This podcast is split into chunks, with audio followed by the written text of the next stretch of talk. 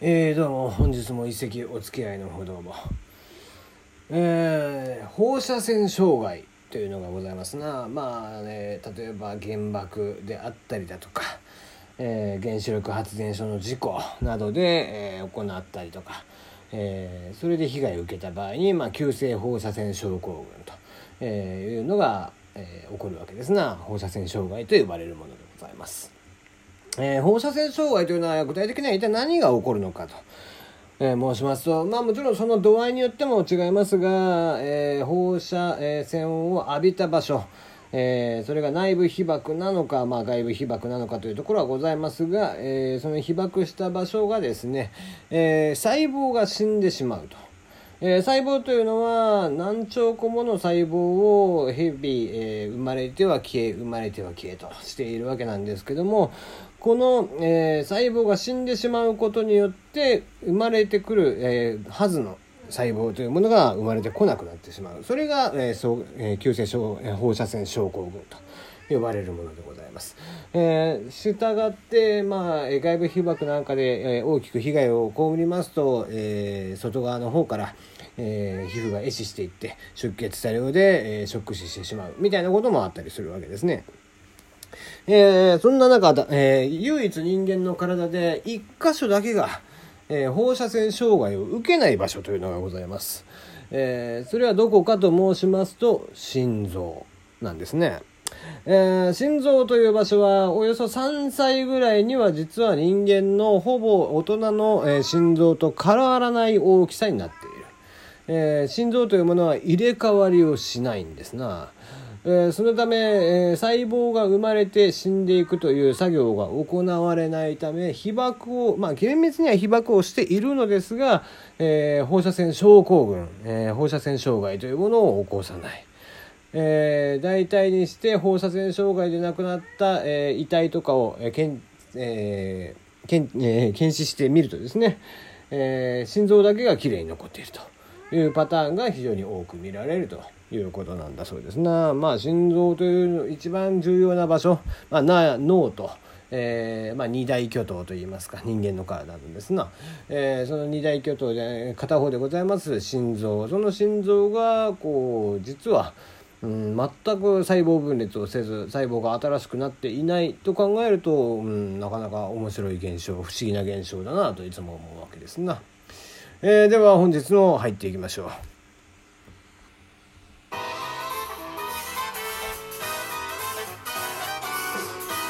テリのよもやますぎる部屋。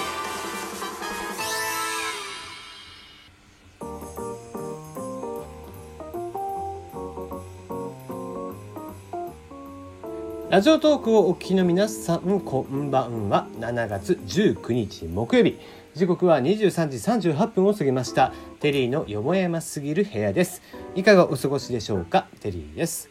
この番組は僕が個人的に気になっていることニュース話題などに対して好き勝手12分間一本勝負していこうという番組です案内役はテリーでお届けをいたしますなお、この番組ではお便りや感想を募集しています。ツイッターで質問箱用意しておりますので送ってください。ナナミュージックのリクエスト、ふつおたもお待ちしております。さて、えー、昨日はお休みをさせていただいたんですが、まあ、そんな中質問箱にですね、とある質問が来ておりました。えー、今まで誰にも言っていない秘密を教えてということで。これですね、どうやら、えっと、一斉送信であの運営さんから各質問箱を持っている人たちユーザーさんにですね一斉に向けた内容だったようで、えー、最初これをもらった段階ではですね今まで誰にも言ってない秘密ってなんだろうなってふと思ってたんです。まあまあ、えー、一生懸命考えてってしてて、えー、結果運営さんだったっていうことでですね、えー、げんなりしたわけなんですが。さて、えー、その運営さんだったからこそじゃあ逆に、えー、突っ込んでいこうかなと思うんですけどもこの今まで誰にも言っていない秘密これ、えー、まあ聞いているあなたありますかね？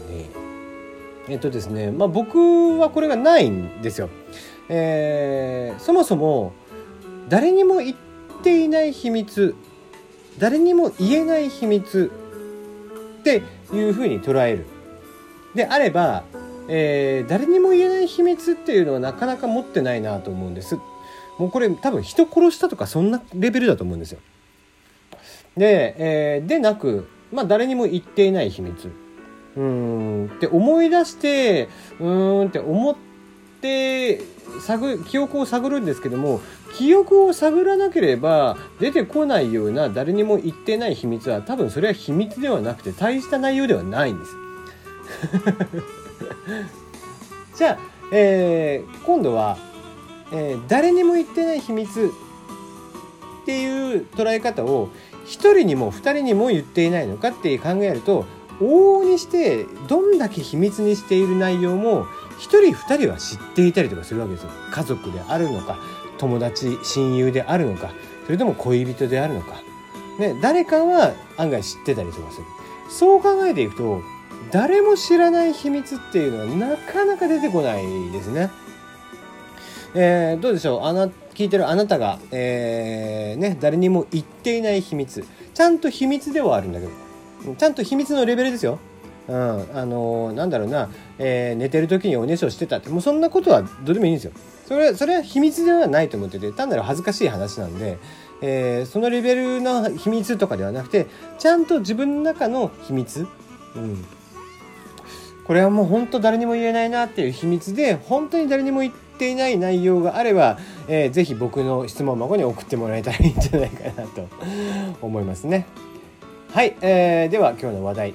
えー、児童虐待安否強制確認へ面会不可48時間警戒ということで、えー、東京都目黒区の、えー、5歳の女の子でしたね、えー、こちらが虐待死した事件を受けまして政府がまとめました緊急対策の概要が19日に判明をいたしました、えー、ゆあちゃんっていう女の子だったんですけども、えー、転居後に児童相談所の職員が家庭訪問をしたんだそうです。ところがところが本人には会えず、えー、事件を残念ながら防げなかったということを踏まえて、まあ、必要な面会ができなかった場合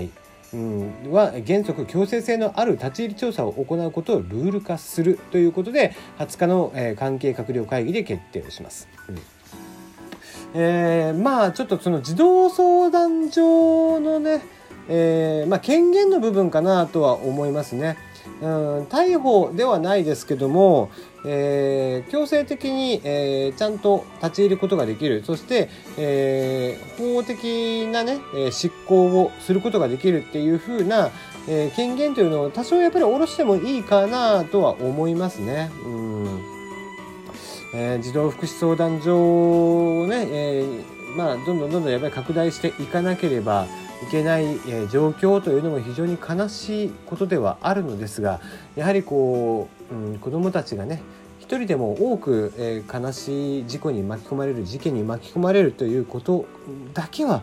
やっぱり避けてほしいなとは思いますんでね是非、えー、こういった形でちょっと、えー、まあ強制ということも踏まえて、えー、厳格化をしていってもらえたらいいなと思っていますね。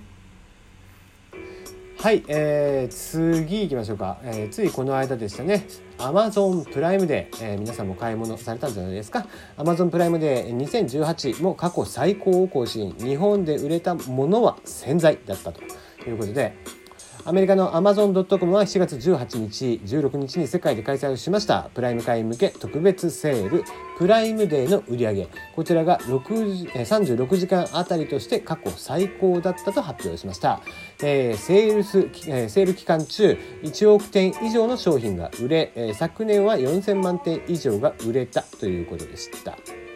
うん。えー、今回はねセール時間を、えー、6時間延ばして、えー、17カ国での開催だったんですけども、えー、日本では案外こう洗剤が一番売れていたということ。あと,、えーとまあ、ツイッターのトレンドにも上がってましたね、えー、ザバス。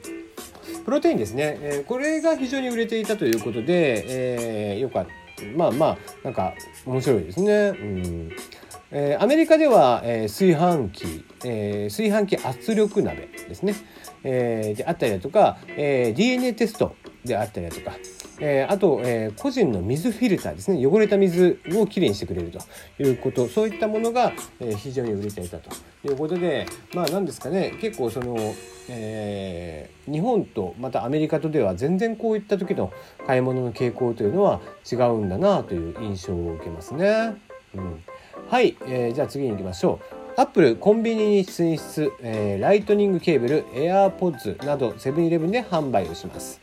えー、アップルあ、えー、と、えー、表記された黒い枠で覆われてアップルライトニングケーブル、えー、アップル 5W、えー、5W USB、えー、電源アダプターアップル 12W USB 電源アダプター、えー、AirPods with ライトニングコネクターなどなど、えー、セブンイレブンでですねアップルさんのが売られているということで、えー、これなりにちょっとありがたいですね。うんなかなかその純正品がね売ってなかったりはしますしね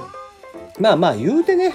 えー、充電の、えー、ものに関してライトニングケーブルのものに関しては100均でも売ってるんですけどね、まあ、100均と言いながら100均では100円ではないんですけどね、